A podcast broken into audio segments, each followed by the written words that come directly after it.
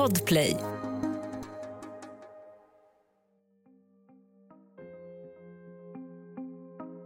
Said Mohammed Tahir är ett helt vanligt barn, men växer upp i ett krig. Hans hemland Eritrea slits i stycken, men våldet han ser lockar honom att själv ta till vapen. Han lämnar sin familj och går med i gerillan, tio år gammal. Men Said inser snart att livet som barnsoldat är något helt annat än han tänkt sig. Han är livrädd och längtar hem. Men det ska ta fem år innan han återser sin mamma i Sverige. Det här är Jag var där, en dokumentär från Podplay av Andreas Utterström och Mattias Bergman. Hela säsong 5 finns att höra på Podplay. Om du lyssnar på en annan poddplattform får du nytt avsnitt varje onsdag.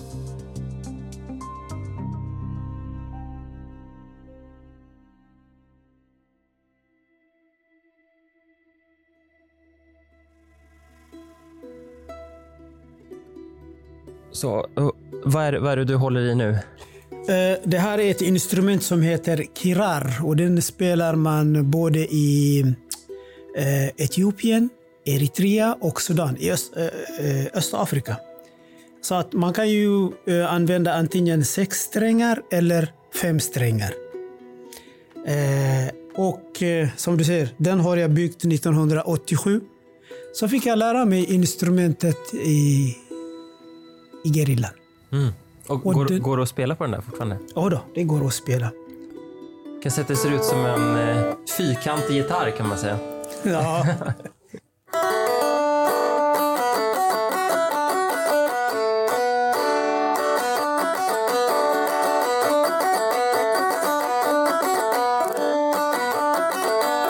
Och så dansar man till det då. ja. Said Mohammed Tahir gillar musik. Det var en av orsakerna till att han startade eget och började hyra ut ljudutrustning. Med åren har verksamheten växt. Idag hyr han också ut bilar och minibussar, erbjuder flytthjälp och kör bud. Vi ses på Saids kontor i Solna norr om Stockholm och dricker kaffe. Det kunde inte vara mer vardagligt svenskt. Men nu ska vi ta oss 5000 kilometer därifrån och 40 år tillbaka i tiden. Jag eh, heter Said Mohammed Tahir, kommer från Eritrea. 1977 är Said 10 år och bor i centrala Eritrea. Hans pappa är politiskt engagerad och sitter i fängelse. Saids mamma tar ensam hand om barnen. Hon, Said och hans tre syskon bor i en liten lägenhet byggd i trä och lera. Som många andra i Eritrea är de fattiga. Vi bodde i en stad som heter Mendefara.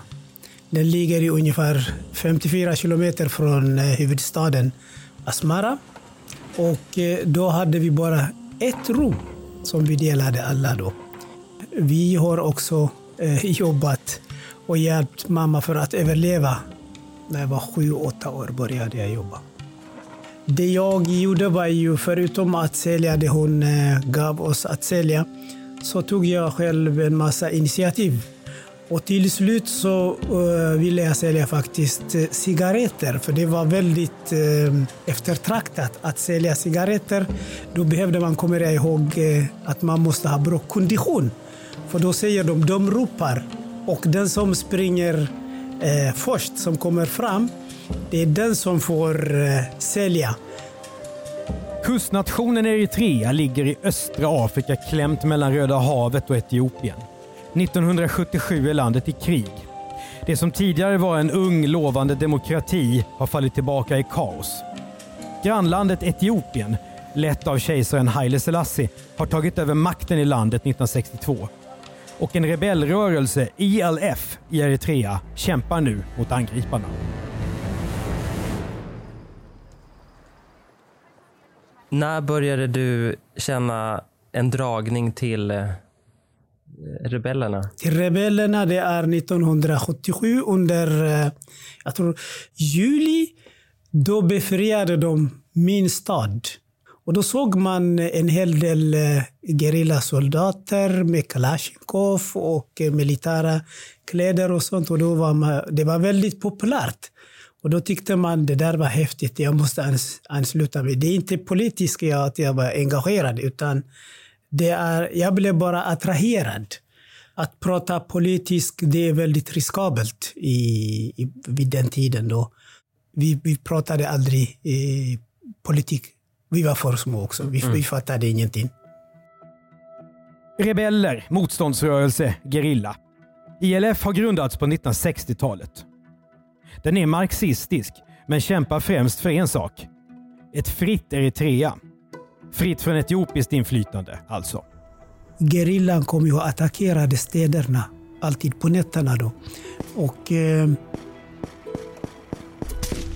jag tyckte eh, de här eh, ljuden från eh, vapnen som skramlade där när de krigade in i våra städer tyckte det var häftigt när jag var liten.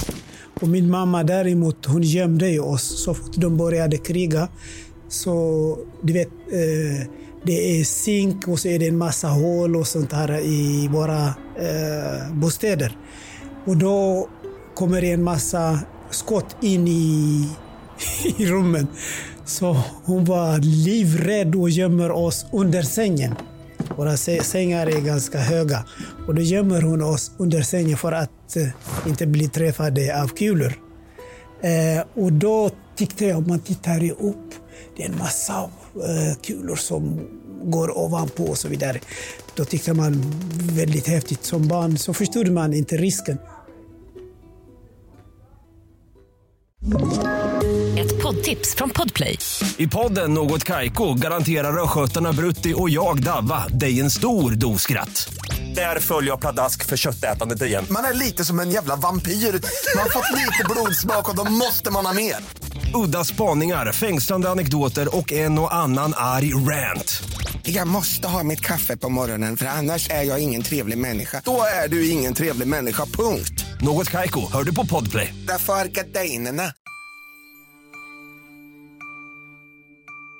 Det finns en eh, som jag aldrig, aldrig glömmer. Vi promenerade med någon, jag kommer inte ihåg vem det är. Så såg vi 500 meter från eh, staden. Och då satt två unga killar. Jag trodde de bara satt, men de blev skjutna. De var döda. Men de satt, de satt så här och så såg vi någon råtta gick under dem och så. Så att det var mycket skrämmande, hemska saker man har sett. Men tyvärr, man vänjer sig. Said är alltså bara 10 år och det här är svårt att förstå. Men han och kompisarna dras till machomännen och automatvapnen. Vill vara som dem. Och då försökte vi eh, ansluta oss till den gerillan. Vi gick flera gånger till dem och då fick vi inte göra det. Och då säger de hela tiden att ni måste äta en ton och så får ni komma efter ett år. Mm. För att vi var alldeles för små då. Och du är, du är tio år här? Ja. Tio år. Men väldigt nyfiken på att bära vapen.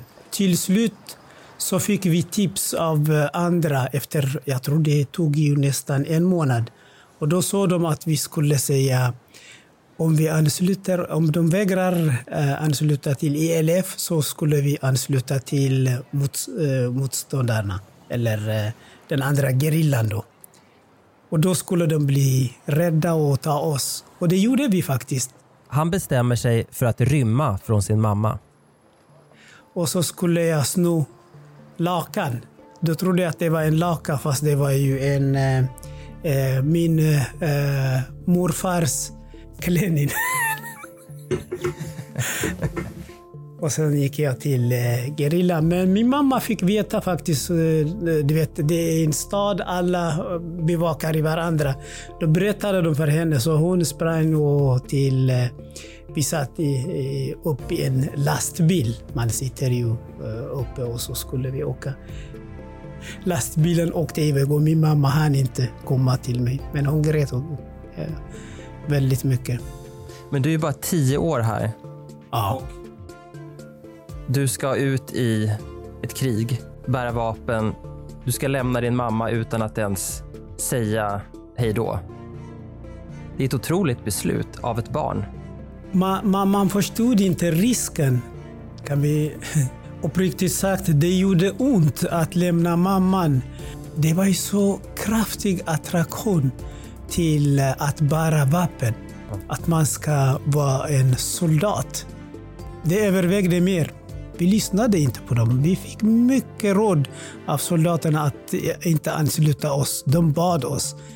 Alltså, de berättade för oss vilka risker det är, att man kommer att dö, att eh, det är, finns inga mat och så vidare. Det är, ursäkta ordet, men det är riktigt helvete att gå till gerillan. Men vi, vi ville inte lyssna det där. Ingenting kan avskräcka Said. Lastbilen för honom och de andra ungdomarna på flaket till en närbelägen stad.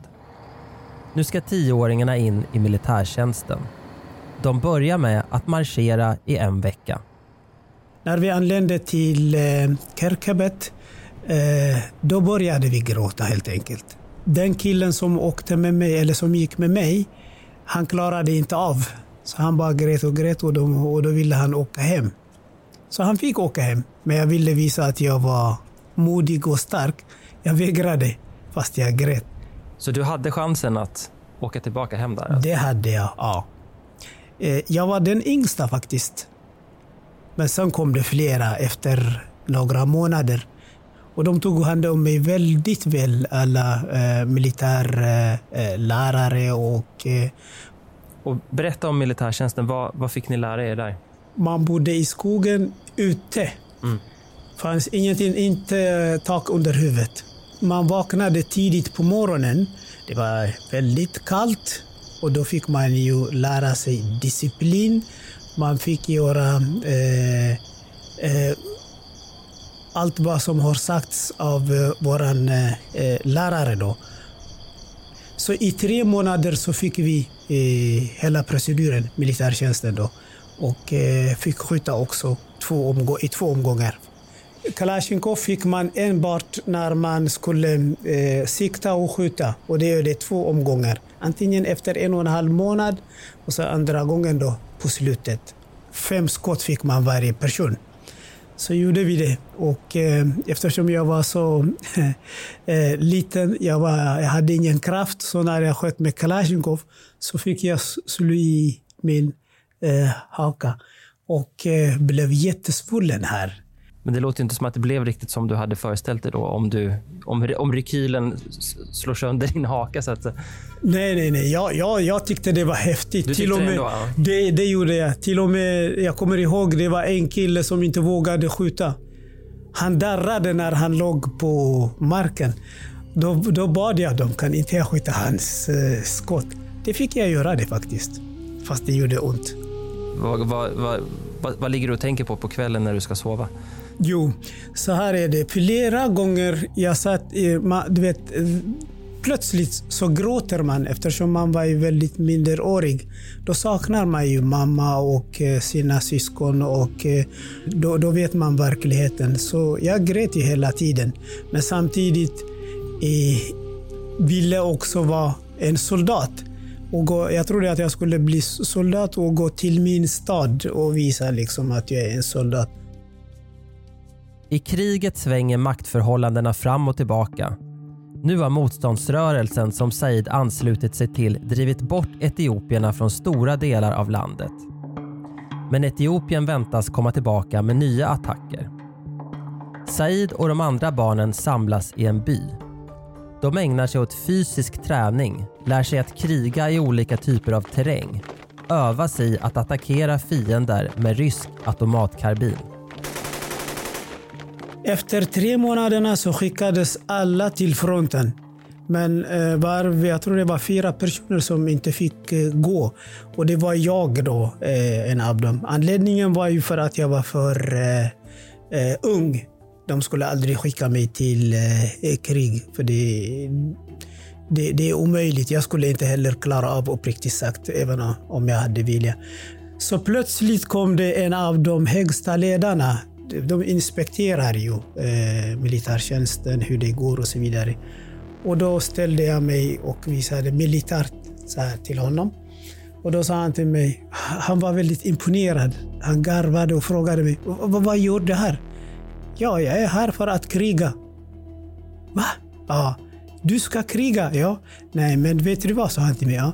Jag ska skicka dig till eh, eh, grannländer för att du ska gå i skolan. Du ska gå i skolan, du ska inte kriga, sa han till mig. Jag sa till honom, nej.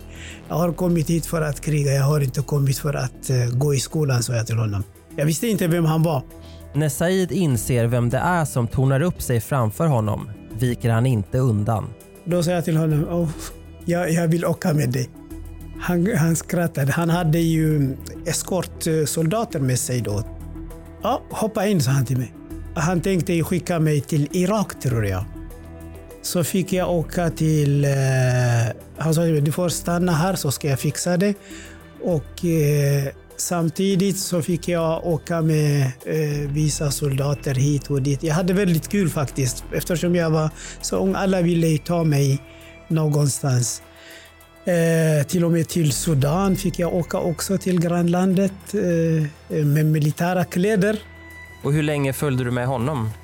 Eh, några månader. Eh, när han lämnade mig där i högkvarter, högkvarteret och då sa han, sa han till, eh, till de som var eh, underordnade eh, av honom att eh, ta hand om mig. Så de skulle de avvaktade nog eh, på ett tillfälle och skickade mig iväg.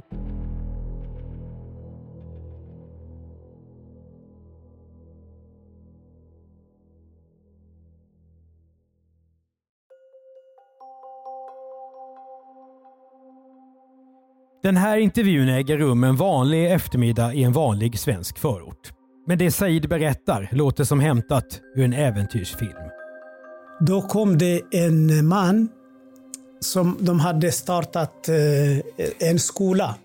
Han frågade honom, vad, vad, vad, gör de här ungarna här? Ja, ja, de är här med oss. Amen, jag kan ta dem till skolan eh, så kan de studera med oss, sa han. Ja, ta dem. Så han tog oss. Men jag var inte glad. Och eh, hur var det på den här skolan? Politik lärde man sig som ämne och då diskuterade vi väldigt mycket. Diskussioner och sånt hade vi också. Så att det var huvudämnet kan man säga. Men däremot det var som en vanlig skola. Vi, de, de, de flesta ville ju inte gå i skolan. I, alltså det är nästan samstämmig eh, eh, reaktion. Eh, alla ville ju gå till fronten. De, de frågade mig att jag ska eh, börja med musik. Jag ville det, men trycket var så högt. Du vet, om du säger att ah, jag ska spela musik, okej, okay, jag ska bli artist. Då blir du mobbad.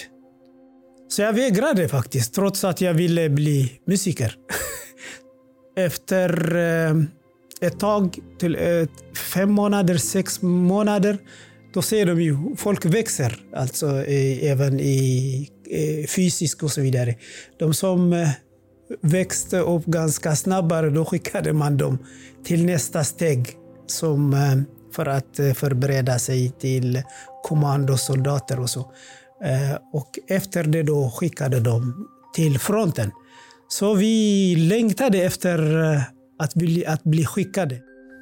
Om du hade blivit skickad till fronten som 14-åring, hade du klarat av, tror du då, att göra vad som krävs? Det tror jag absolut. Det tror jag faktiskt. För att det, det är två saker. Dels när man var där då blev man ju eh, engagerad politiskt och så. Då förstod man varför man krigar och så. Innan var det inte så. Och sen för det andra, eh, det finns ju eh, eh väldigt högt tryck också av sina kompisar. Du måste bli bättre än din kompis. Du måste rädda. Och då tänker man inte på sig själv utan man tänker mera på eh, sina kompisar. Nu är det början av 1978. Skolmaten består av det typiska tunnbrödet injera, men de goda såserna lyser med sin frånvaro. Här finns bara vatten. Kött äter Said en gång i månaden. Han och de andra soldaterna jagar djur på fälten och får i sig en hel del vildsvin och sköldpaddor. Men allt handlar inte om mat för dagen. I ILFs kommunistiska skola är de politiska diskussionerna ständigt närvarande. Och det, och det de har sagt alltid till oss det är Eh, vi har inga konflikter med etiopiska befolkningen utan det är endast med regimen. Så lärde de oss. Men vi var väldigt fria och vi fick säga våra åsikter och så. Väldigt demokratisk faktiskt. Vi fick säga äh, vad vi tyckte och så vidare. På det viset så har vi utvecklat oss äh, väldigt mycket. Och då har vi ju när vi hade diskussioner eh, om politik. Jag var till exempel emot hur kan ni säga att de är vänner när de bombar oss? Men på, jag kunde inte begripa. Eh, det gick inte sammanhanget. Någon gång i halvåret får han brev från mamma. Till en början är hon kvar i Eritrea. Senare lyckas hon fly kriget och ta sig till Sverige.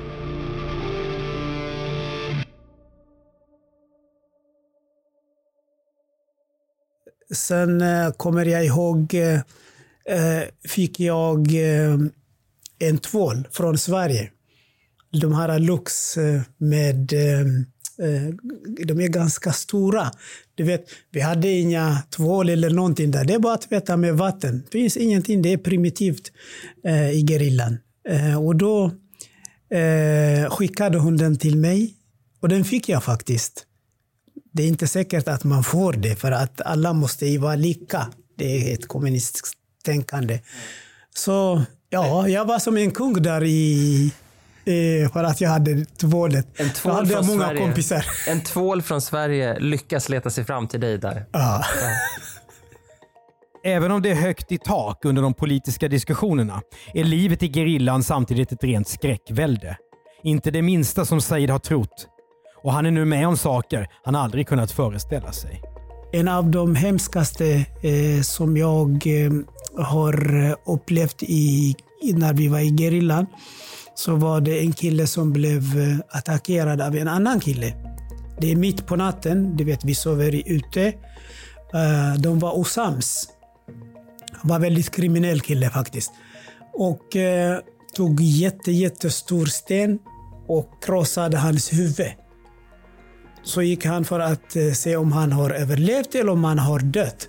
Så går han och kollar och tog honom. Han fick bära honom, han är en jättestark kille, till eh, vårt primitiva sjukhus. Och då frågade de honom, lärarna, har du någon som är fiende? Han sa nej. Har du bråkat med någon? Nej. Vilka sover med dig? Då pekar han. Och då frågar de dem, har ni bråkat med någon? Det var någon kille som hade bråkat med mig. Och då sa han, ja, jag hade bråkat med Said. Då eh, sa de, ah, det måste vara han. Och då frågade de mig, vad har du gjort? Och jag visste inte, vad är det som har hänt?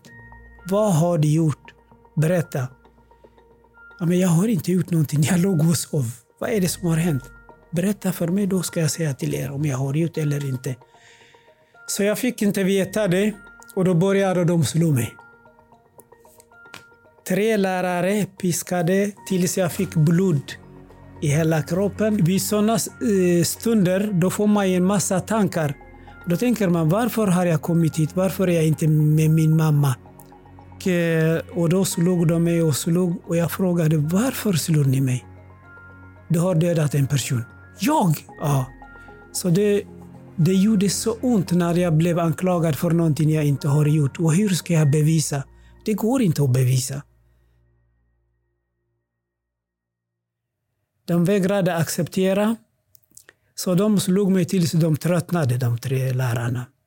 Och då kom det en annan eh, lärare. Han hade Kalashnikov. Och hotade mig att han skulle skjuta mig. Prata nu! Äh, säg sanningen! Jag sa, jag har inte gjort det. Du får döda mig.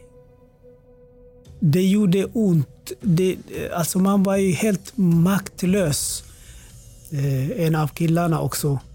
Han blev också anklagad för någonting han inte har gjort. Du vet, begravde honom levande. Ända hit. Det här är sanningen alltså. Said pressas från flera håll men vägrar erkänna. Till slut blir han rentvådd.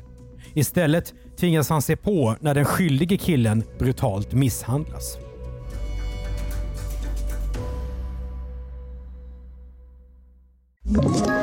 Ett poddtips från Podplay.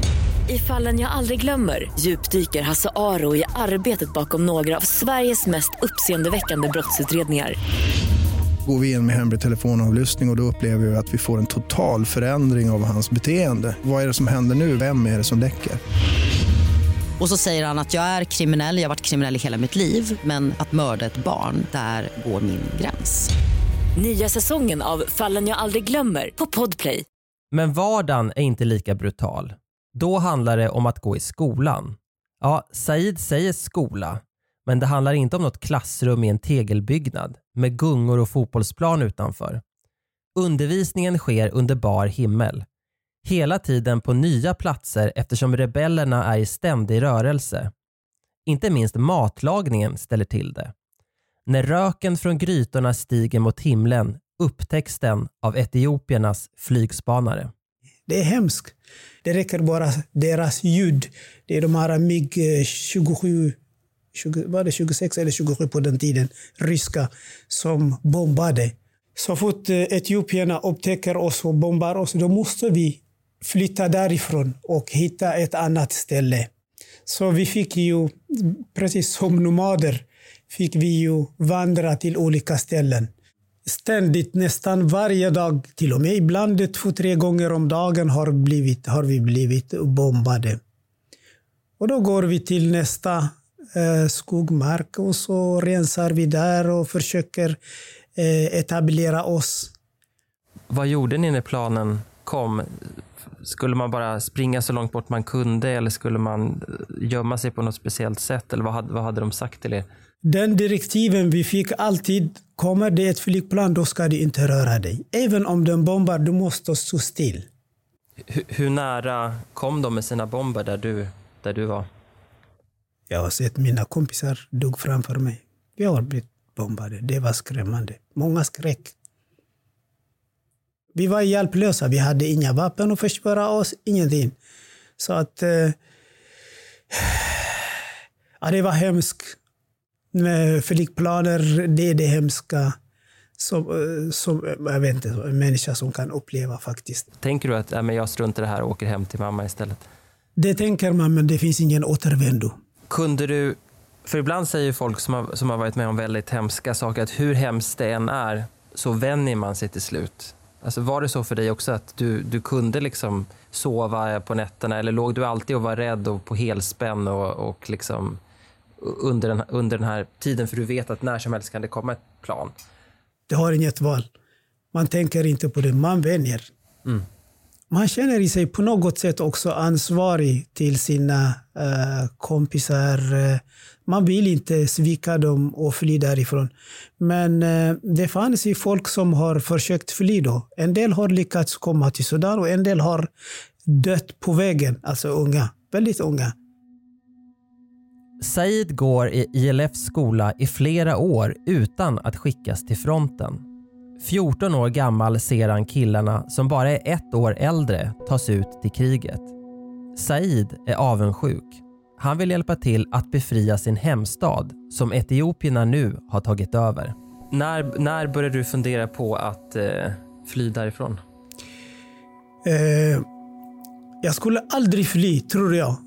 Aldrig ska man aldrig säga, men eh, jag skulle aldrig göra det. Men däremot när eh, vi blev drivna av eh, inbördeskriget 1981, på slutet av 81. Och då drev de oss till Sudan.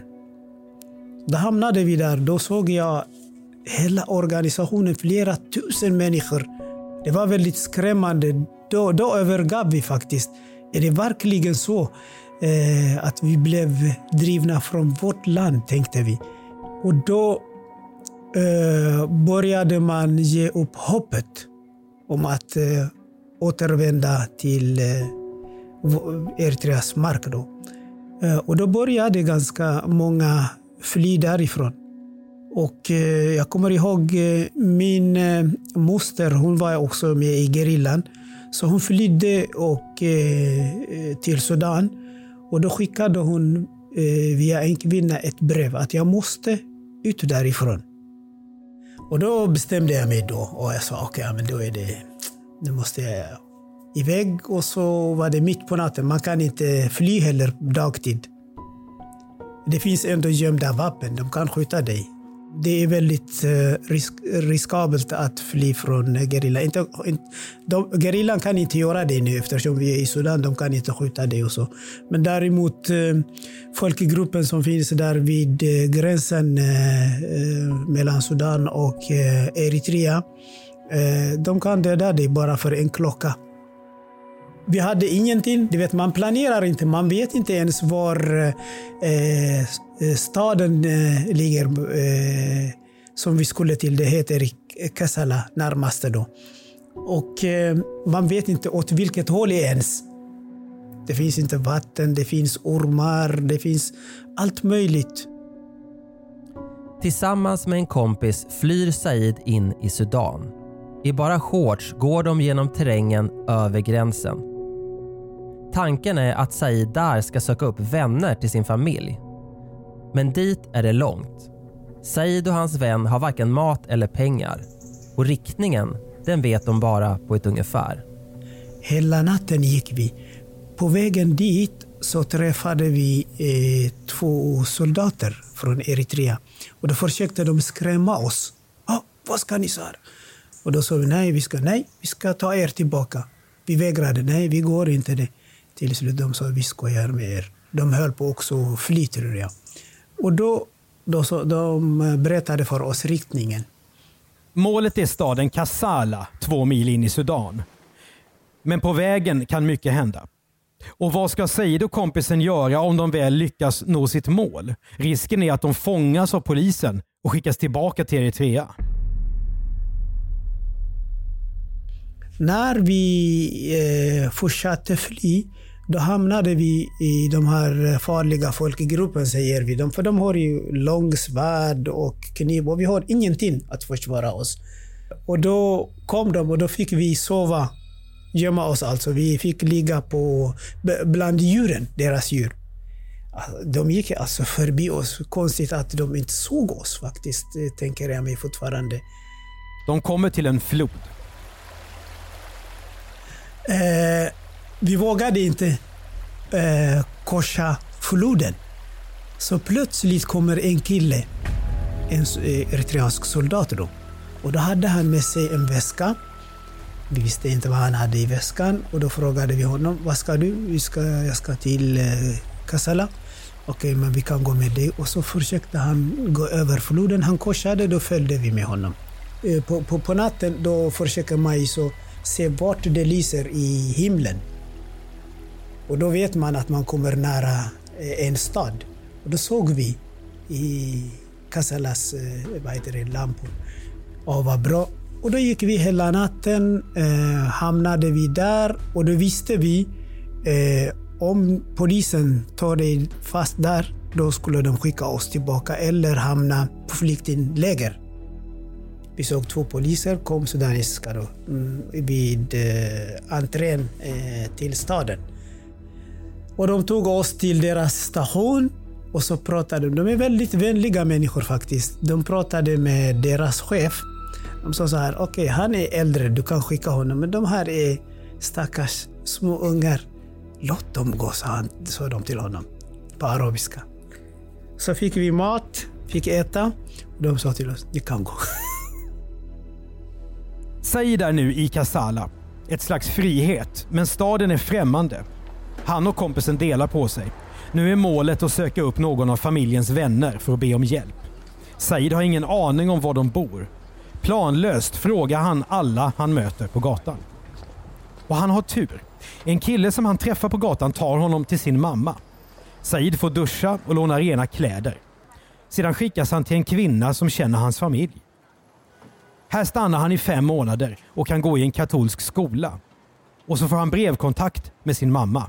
Och nu kommer livet att göra en ny 180-sväng. Och så plötsligt kommer en svensk till skolan och frågar efter Said Mohammed Tahir. frågade han. Ja, du ska åka till Sverige. Va? Ja. Så han fixade allting, ordnade, vi fick, fick pengar och fick åka till Khartoum. Det är ungefär tusen kilometer eller vad det är. I Khartoum tas han om hand av FN. Said får bo hos en familj där mannen känner hans pappa. Så fick vi bo hos dem. Man bor i gratis. Alla hjälper varandra. Det är väldigt eh, eh märkligt, men systemet fungerar faktiskt. Eh, mycket, eh, alla eh, eh hjälper varandra.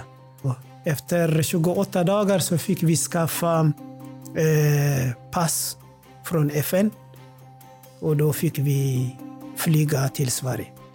Och när kom du till Sverige? 1982, 4 april, började jag flyga från Khartoum och så var jag här på kvällen. Vad var ditt första intryck av Sverige första tiden? Jag visste om Sverige faktiskt eh, att det var ett väldigt bra land, välutvecklat land. Men det var inte som jag förväntade mig. I, när vi var där i Afrika då, då, då ser man ju alla fina byggnader, fär, olika färger och sånt där. Så när man kommer hit till Sverige första gången man ser äh, alla byggnader. Det är inte så man förväntar sig. Man förväntar sig höga hus med färg och så vidare. Äh, fast inuti är det väldigt fint i Sverige.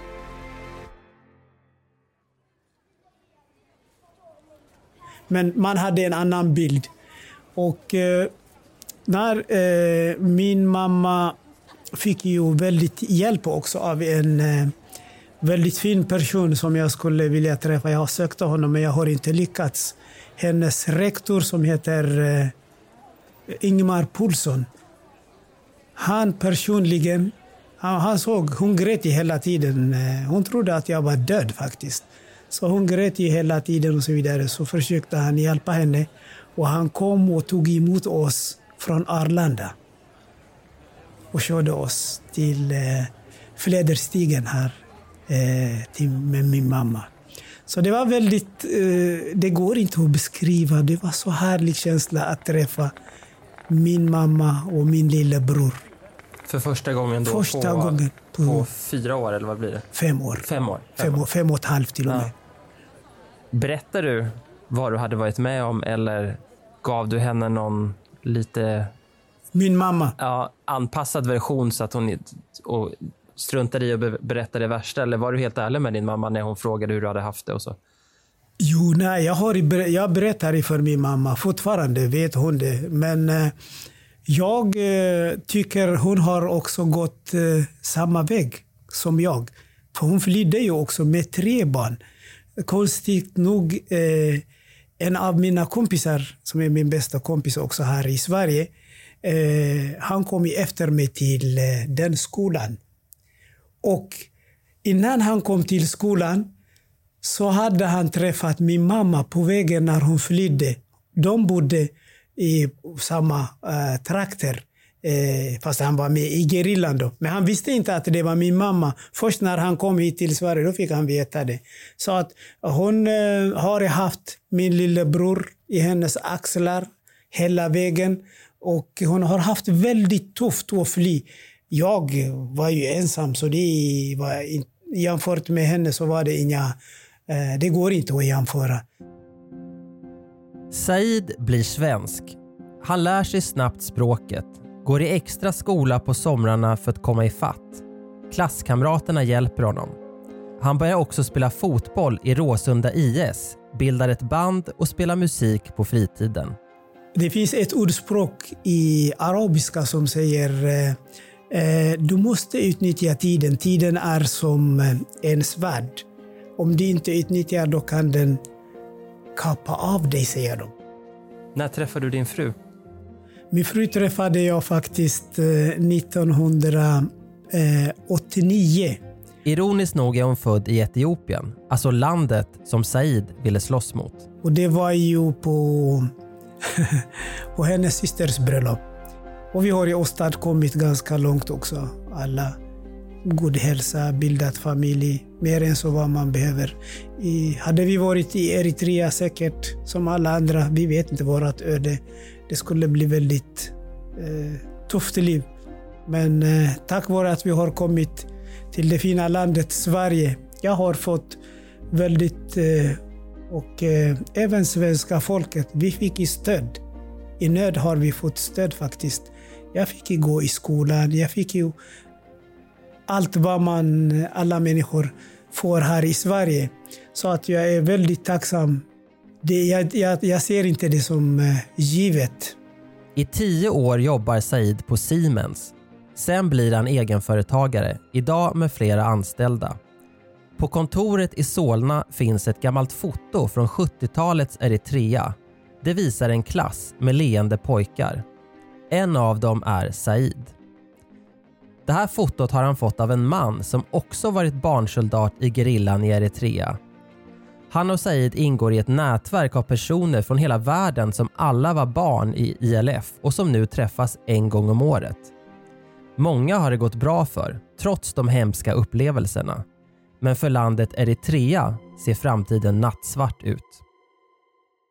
Jag tittade i vad, vad Utrikespolitiska institutet, hur de beskriver eh, Eritrea idag. Jag ska läsa upp för dig, det, det är inte särskilt eh, upplyftande. Så här skriver de om landet då idag. Det står att Eritrea är en auktoritär enpartistat där inga val hållits sedan landets självständighet 93. All makt ligger i händerna på presidenten och hans parti. Situationen för medborgarnas mänskliga rättigheter är bland de värsta i världen. Sedan 1990-talet har Eritrea utvecklats till en av världens värsta förtryckarstater. Landet har ibland kallats Afrikas Nordkorea och har liknats vid ett koncentrationsläger.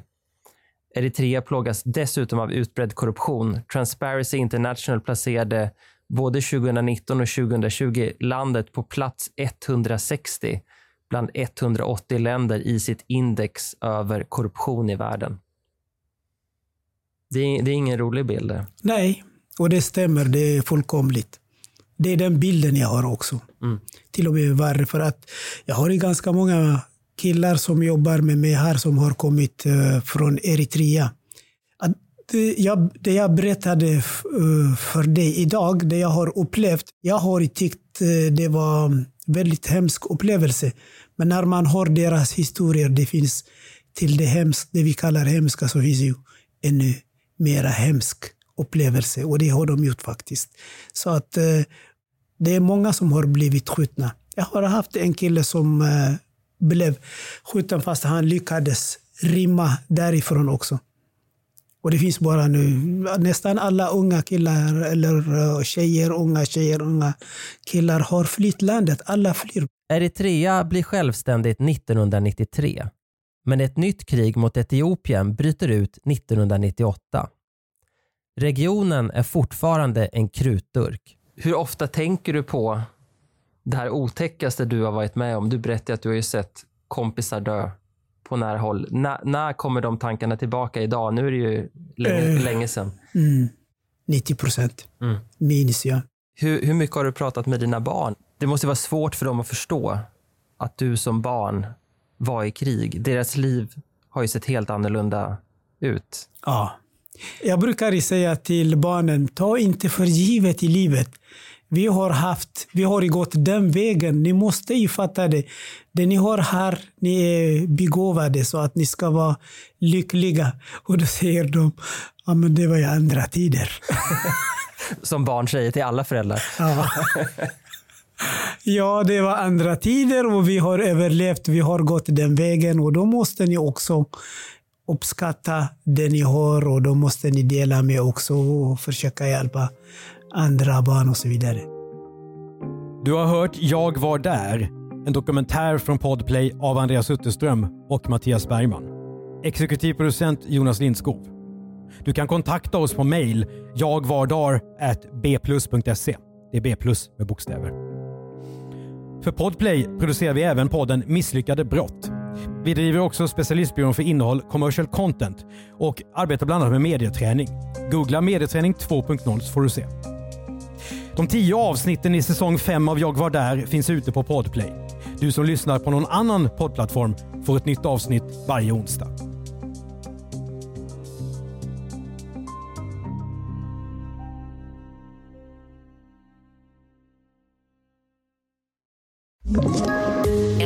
poddtips från Podplay. I podden Något Kaiko garanterar östgötarna Brutti och jag, Davva, dig en stor dos skratt. Där följer jag pladask för köttätandet igen. Man är lite som en jävla vampyr. Man har fått lite blodsmak och då måste man ha mer. Udda spaningar, fängslande anekdoter och en och annan arg rant. Jag måste ha mitt kaffe på morgonen för annars är jag ingen trevlig människa. Då är du ingen trevlig människa, punkt. Något Kaiko, hör du på Podplay. Därför är gardinerna.